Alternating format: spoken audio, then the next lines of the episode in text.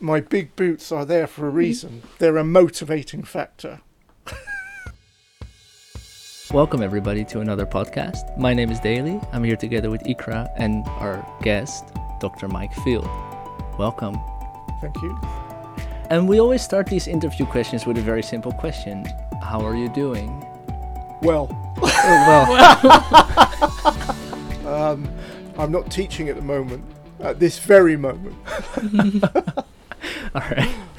um, second question we always ask rapid fire questions. Um, first question camping or hotel?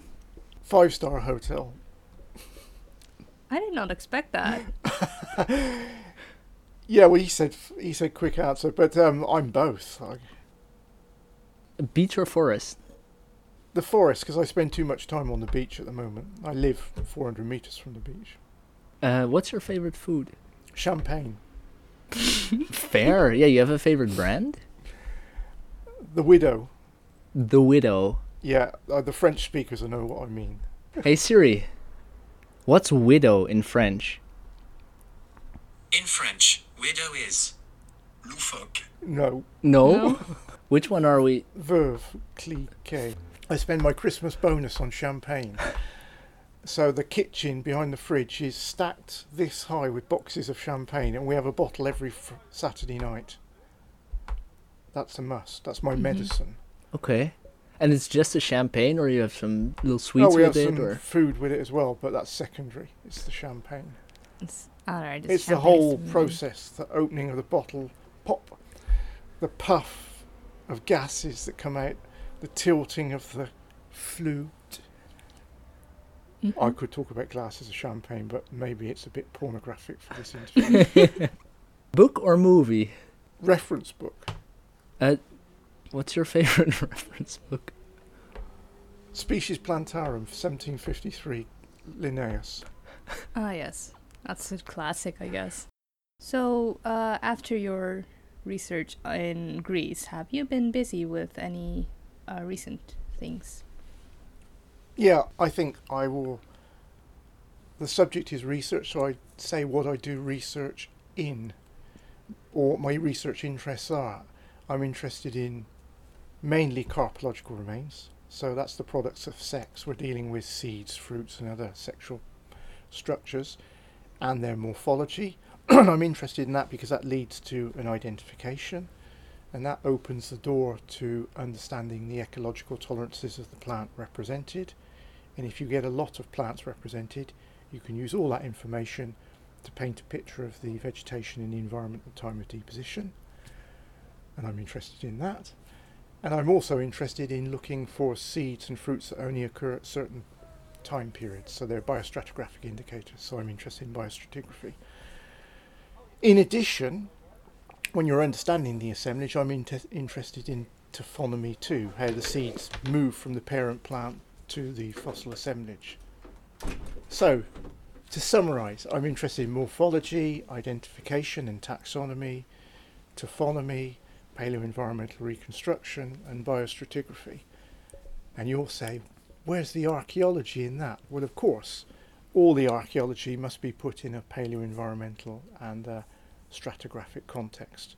So all those interests add to me achieving that task and putting the archaeology into a paleo environmental and stratigraphic context.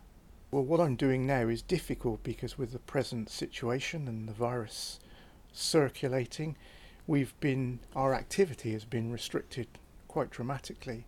I have thesis students; they are very demanding, so I've had to come up with a project um, that doesn't involve samples from an archaeological site because I haven't been excavating for over a year. So what we're doing at the moment with masters and bachelor students is a methodological investigation. We're in the coastal dunes of the Netherlands and we're looking at an interdune pond. and in this setting, we're taking surface sediment samples and we're looking at the vegetation around the pond. So I mentioned taphonomy earlier on, and it's in effect, in essence, a taphonomical project. We're looking at the beginning, the vegetation, and almost the end. It's a seed bank, it's a potential plant macrofossil assemblage in the surface sediment samples, and we're comparing the composition, the species composition in the vegetation with surface sediment sample assemblage. And this gives us an insight into bias of representation in assemblage compared with abundance in the source vegetation. And it can make us think about the individual taphonomic processes causing that bias. So that's what's going on in the lab at the moment with two master students and four bachelor students. So you're still quite busy then? Yes, it's it's busy. It, this sort of work is very time intensive, so the students are very enthusiastic. My students do a lot more than what they should because they want to, and it enables them to generate data for themselves and a, an amount of data that's worthwhile and allows them to address the issues that they're researching. It allows them to address hypotheses, hypotheses they've posed or research questions they've asked. And this time of year, of course, is very busy because they're all coming towards the end of their thesis. So I had the whole group yesterday afternoon high blood pressure, sweaty brows, tension, because it's the business end of the thesis, and they're writing up as I speak, I hope. Yeah, you can only hope. I demand. Oh. Mike has great expectations. Oh, I do have one other question. What's your dream research? Do you have one? Yes, um, my dream research is going to remain a dream research question or theme because in the modern world, funding only is given for certain types of research. And, and one thing I'd really like to do would be to assess the carpological collections throughout Europe. In my past, I spent a lot of time in the former Soviet Union and I worked a little with Felix Velichkevich in Minsk in Belarusia, where the Soviet plant macrofossil collections were housed. And the Soviets, uh, traditionally in Western Europe, the Soviet paleobotanists were described as splitters. They described lots of new extinct species. And there was a lot of skepticism, particularly when I was at Cambridge in the botany school, about this. But what I've realised from interaction and communication with the Russians is that actually the Western Europeans are conservative clumpers because when you look at the populations of certain species in the fossil record, you realize that these populations exist from site to site and they have the same morphological features and now allowing you to make the, the species identification. So it's real, the work they did is real. They weren't splitters, they were actually identifying extinct fossil types. And my work in Western Europe has started to, well, not started to, over the last 20 years, I've looked at assemblages and started to see these extinct fossil types that have been described by the Soviets in the past in sediments from Western Europe. And I'd like to do a lot more work on that. It's very interesting. Think about evolutionary relationships, uh, lineages, if you like, um, of fossils. And I've done some work on this on one of my favourite groups, the Potamogetonaceae, the pondweeds, where you have a living species in Japan called Potamogeton maackianus, and you can trace that back to the late tertiary over 2.7 million years ago across the Pleistocene Pliocene boundary. You can tra- trace ancestors of that represented in the fossil record by decayed fruits with specific morphologies all that way back in time, over three million years, different species. Species, I'm sure they're different species because you have a population with many individuals with the same morphology, and you can look from site to site and see those populations morphologically represented as well. So it's not just a little fragment of a finger bone and we've got a new hominid species. This is a real species. Then and we then we get on to the discussion. Of course, the hot potato at the moment is species concept versus transitional form. But my blood pressure is rising, so we'll move on rapidly. And could I ask a simple question? what would the relevance be of discovering extinct plant species? Well, you one you can think about cladistic taxonomy. So there's taxonomy in the three dimensions. And when you introduce the fourth dimension time, you're thinking about cladistic taxonomy, and you can construct cladograms. You can look at how extinct species and modern species are related. So this is interesting from an from the point of view of the evolution of organisms, but going back to putting archaeology in an environmental and a stratigraphical context, it's interesting from a stratigraphical point of view because if certain extinct fossil species only occur at certain times, they're biostratigraphic markers. So they can help you date the sediments containing the archaeology. So there's a biostratigraphical element too. So it's an interest in evolution, it's an interest in, in biostratigraphy too. And that's the relevance to archaeology. I was wondering, how did you end up in archaeology? I've always been in, archaeology. I've excavated on most of the Paleolithic, major Paleolithic um, excavations in Western Europe since the, about the age since my early twenties. Oh. So I excavated at Clacton on Sea with John Wymer, the very famous Paleolithic archaeologist. I excavated with Mark Roberts at Boxgrove, the hominid site. Hominid remains, not trace fossils or lithics, but bones. There's a tibia and teeth from Barnham, uh, from Boxgrove. I excavated at Barnham in the late 80s, and students go to Barnham now.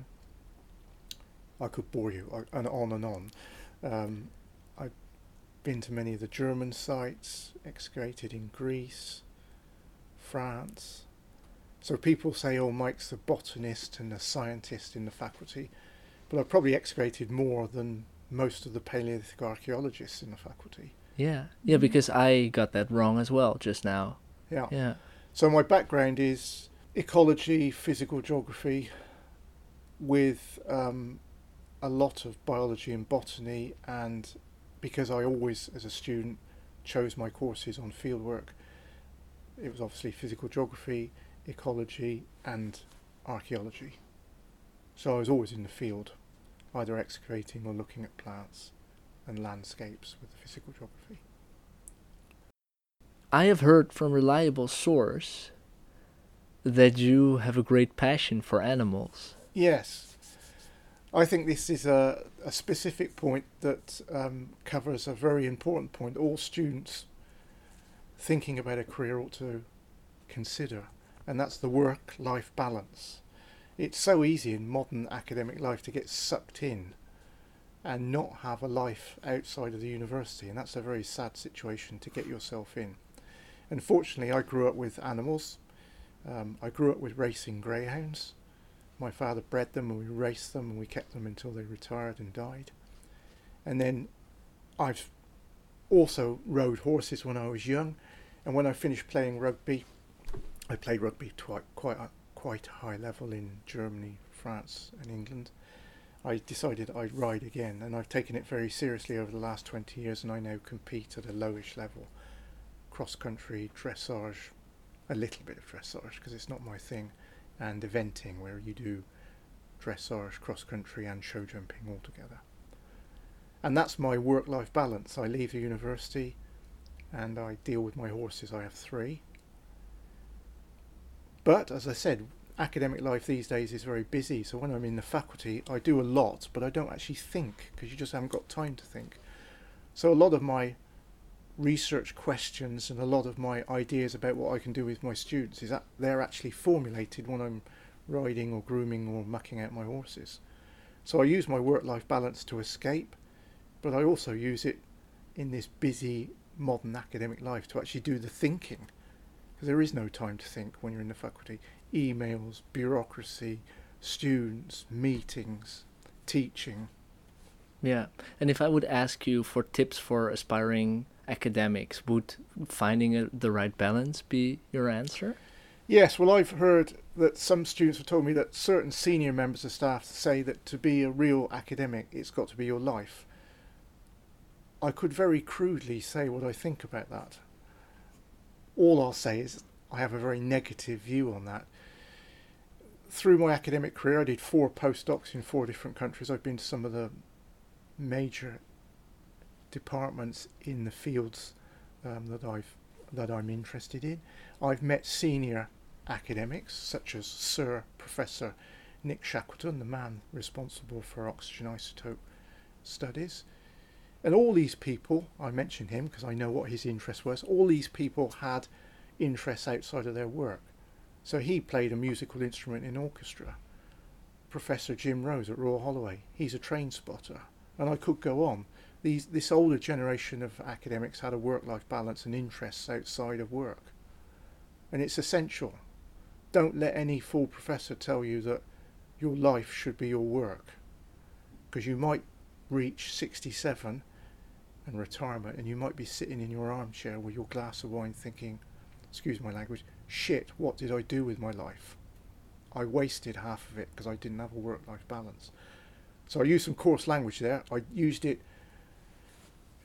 with consideration and I used it for a purpose. This is a serious message to younger people. Well, I'm actually quite curious because we always post on the Instagram that we're going to interview someone and people ask questions. And this is one of the questions that came in a lot.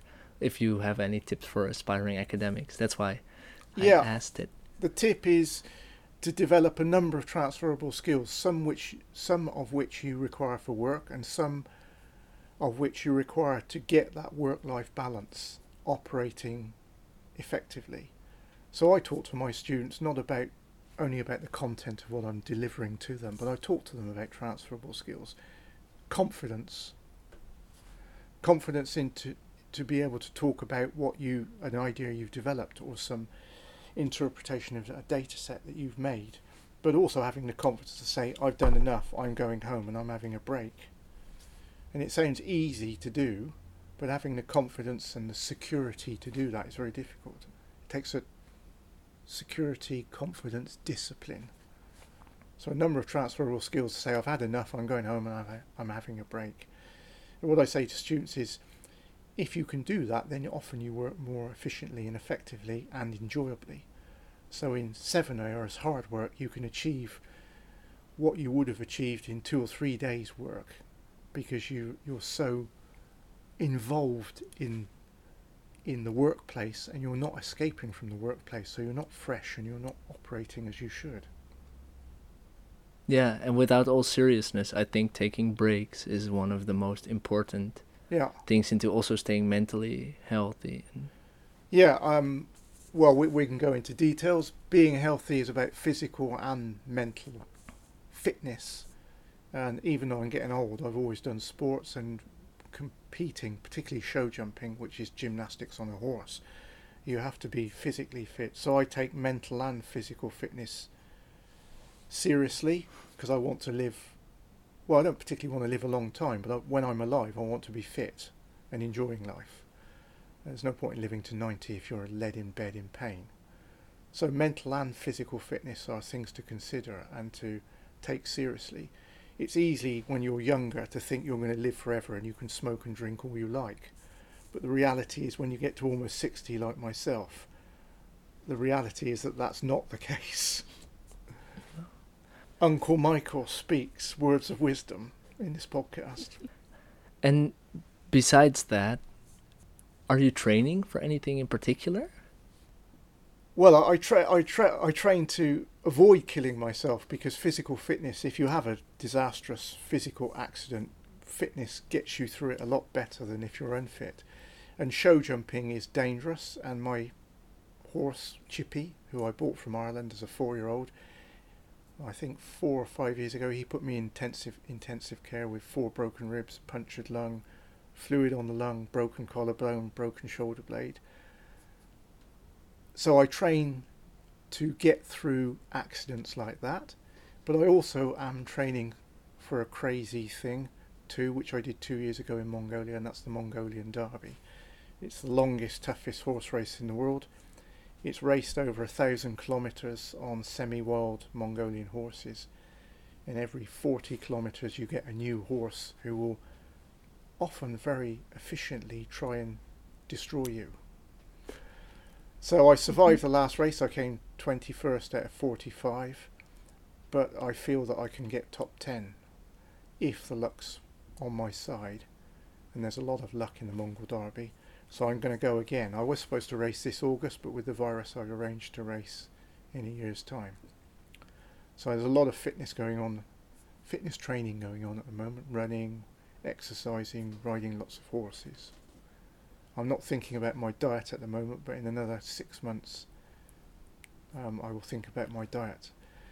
Because because men and women I can hear ah, don't say it because men and women are not equal. And in this race women have a great advantage because they're a lot lighter. And there is a weight limit 85 kilograms with all your kit. So um, I can easily do that weight limit but to compete with the ladies I have to really get my body weight down and even then I'm heavier than them so I really work on weight loss and diet nearer the event so I'm naturally I'm naturally about 75 kilograms um, if I'm training and not being ridiculous with the chocolate.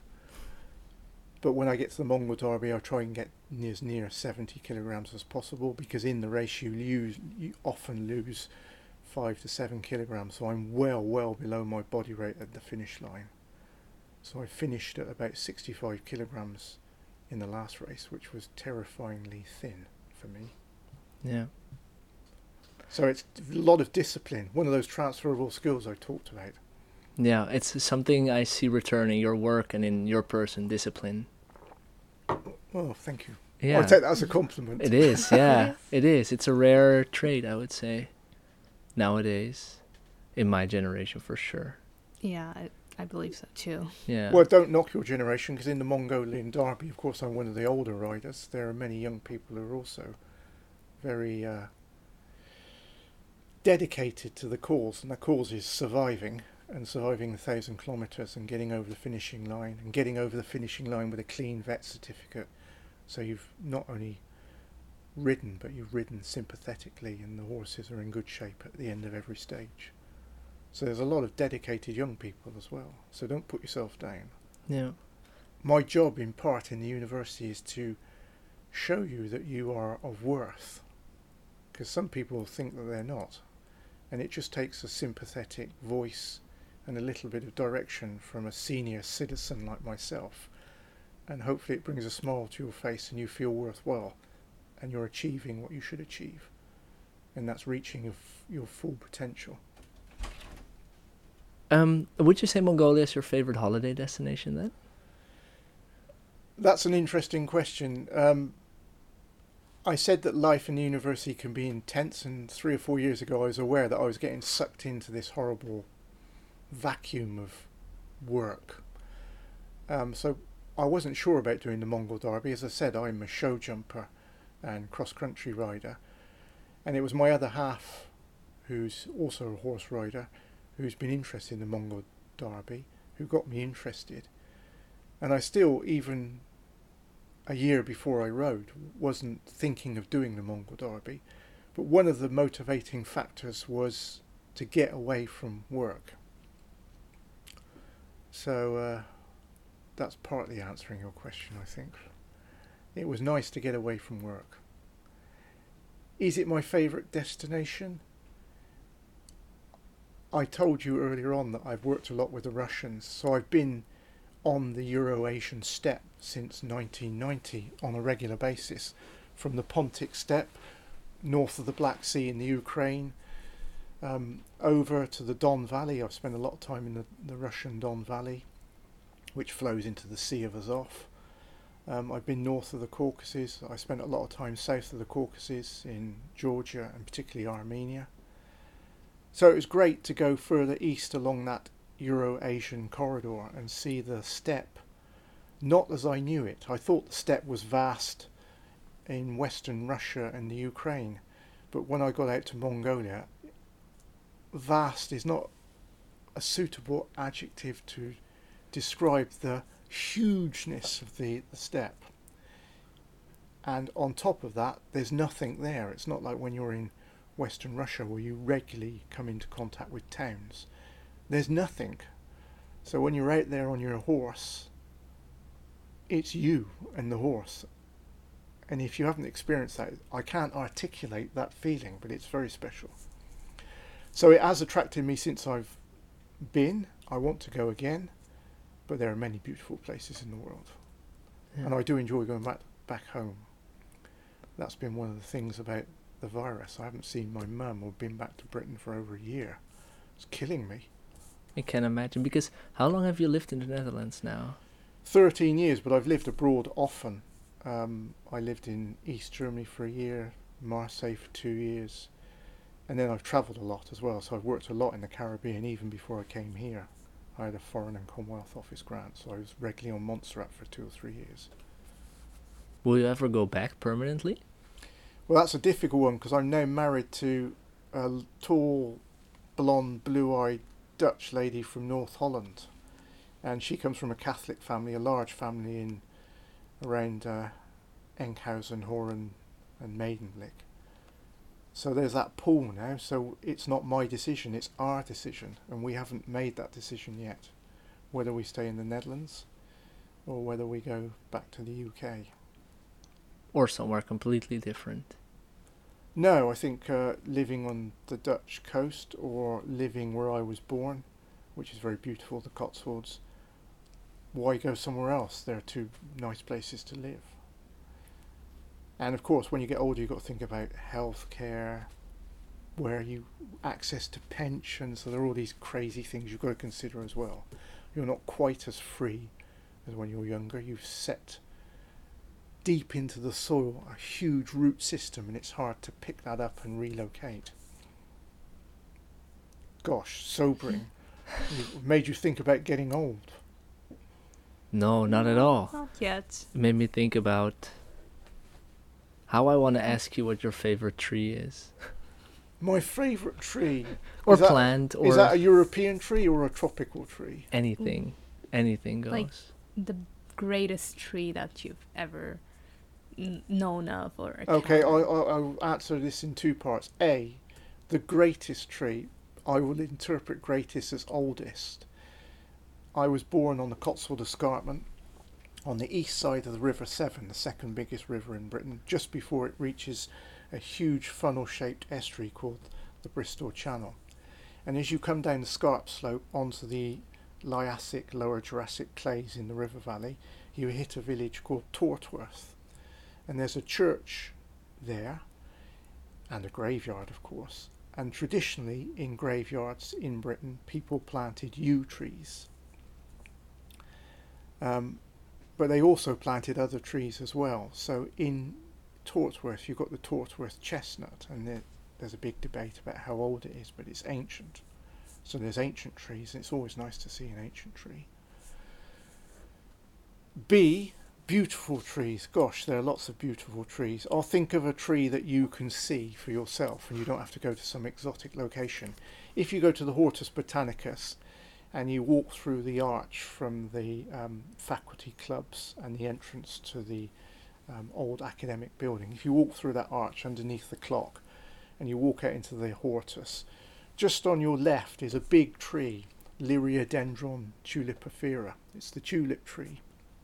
It's got an interesting palmate leaf, which you ought to have a look at. But most of all, it's beautiful because of its large yellow flower that looks like a tulip. So you can go off to see my choice for most beautiful tree. But of course, if you go to the Caribbean, there are many, many beautiful trees. In the Caribbean, you have altitudinal vegetation zones. So Montserrat is a mountainous island, and you go up into these rainforest belts. So even on a small Caribbean island in the Lesser Antilles, you can see xerophytic zone, dry zone. You can go up into the tree fern zone, and then you can go up into the mist forest, the elfin forest. Yes. And then I can talk about the skeletons of trees and beautiful wood. My most beautiful wood, I suppose. I you'd say the English oak, and oak has a beautiful wood, but my favourite European wood would be walnut. I call it my European mahogany because it has a very fine grain like mahogany, and it's a beautiful wood. So that's the entire tree, old and beautiful, and the tree skeleton, the wood, because wood's very beautiful too. Walnut For furniture or to furniture. Yes, I have. I have all my furniture is antique, but antique Juglans Regia walnut furniture is extremely expensive. But I have a beautiful soldier's chest, made out of walnut. It was a chest with handles. They would carry all their gear in it from, and it's um, mid 1800s. I have that as my coffee table at home, so I can look at this beautiful grain, polished with a nice patina, beautiful reddish brown colour. That's nice. Looks sounds beautiful. Yeah. I I like my bonsai trees. Yeah, What do you think about bonsai trees? um, Do you have a particular they're opinion about manipulated heavily. no, I, I I think they're wonderful. We live in a small flat because I like to live on the coast, and of course, i it's expensive, so I have a small flat. Um, no garden, and an Englishman ha- must have a garden. So the half the kitchen is like a greenhouse. So I don't have bonsai trees, but uh, at the moment we have two amaranth amaryllis just about to flare. We have um, several Chris- Christmas cactus. I have a cyclamen, a number of cacti. Um, so I have a, a small botanical garden in my kitchen That's lovely. to keep me sane. Silence. So if we're looking for a birthday present for you, Birthday. Pre- I'm too old for birthdays, and uh, birthdays in Britain are celebrated slightly differently than so? in the in the Netherlands. How's that? How's that? The English person on his birthday or her birthday is not expected to buy the whole family or the whole village cakes. They expect it to be the other way round.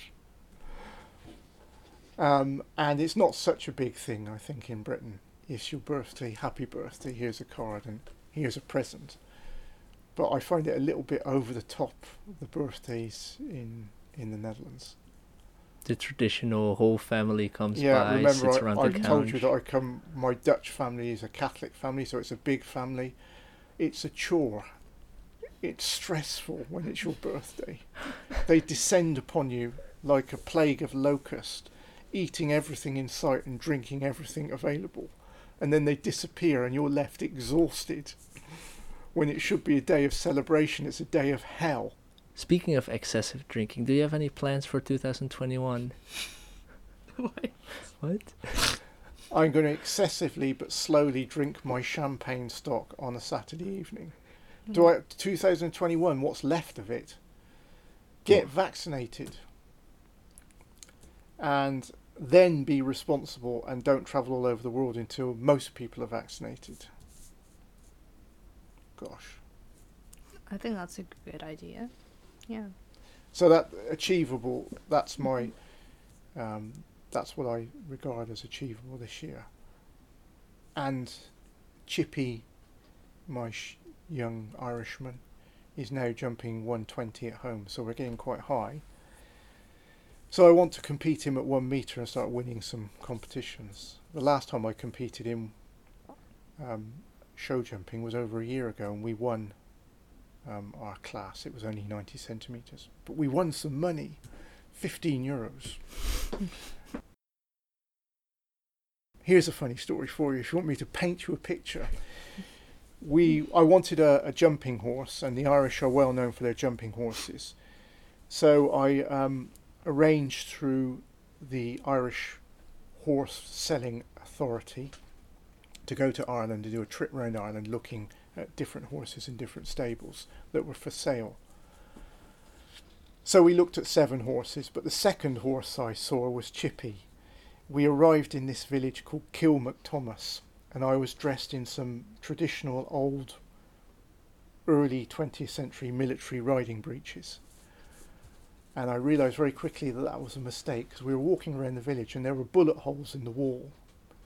And then there were little gun slits in the wall. And I realised that during the Troubles in the 1920s, during the time of the uh, struggle for Irish independence, there had obviously been some problems in this village. Anyway, so I, I observed that and thought, oh dear, maybe I shouldn't be wearing these breeches. And then the man arrives in his Land Rover, and I open my mouth, and I'm English, and I'm dressed in these breeches, and he goes, oh, the horse I'm going to show you is over in a village called Kill. Don't worry, I'm not going to kill you. We went off along these country lanes, and then we went for about a kilometre down this track into the middle of nowhere on the edge of this bog. And the first thing we saw was this huge sow, this huge female pig, white with black spots, charging around. And I thought, my God, what's going on here? Anyway, there was Chippy in the barn, all tidy and smart. I sat on him, I jumped some fences, and I thought, this is a horse for me. And as we were leaving, he was being led out, and he looked round and he gave me a look as if to say, Why aren't you taking me with you? So that was, I thought, this is the horse for me. And since then, I've been training him, and now we're at the level to achieve. But it took a lot of work in the last five years, and my trip in intensive care, of course, because he Yes. bucked me off when we started training. Well, you've come a long way then, Yeah, the horse. Well, I've got one more young horse in me, so I'm thinking of three years buying another four-year-old and training that horse, and that will be my last competition horse. Gosh, the realization that I'm getting too old. So hopefully I've got ten years competitive riding, and then if I'm lucky, another ten years of just pottering around like the Queen, still riding in her nineties. At the end of podcasts, we always give the guest the opportunity to plug something they would like to plug. Yes, uh, I've been given the opportunity to plug something. So I'll plug something that benefits the students. It's something I do outside the curriculum, and it's something I've done since I've been here, and that's the Botany Club. So if you are interested in plants, come up to the lab and tell Alan, my number one, my lab manager, and he will sign you up, and you'll get messages telling you when we go in the field. So we have half day excursions through most of the field season and when there isn't a virus circulating the planet, we have an annual field excursion, which is usually five or six days. I usually run it in collaboration with botanists around the world. So in the past, we've been to Armenia, and I run it with the head of the Botanic Garden in Yerevan. We've been to north of Rome, and I've run it with a colleague from the botany department in the University of Rome.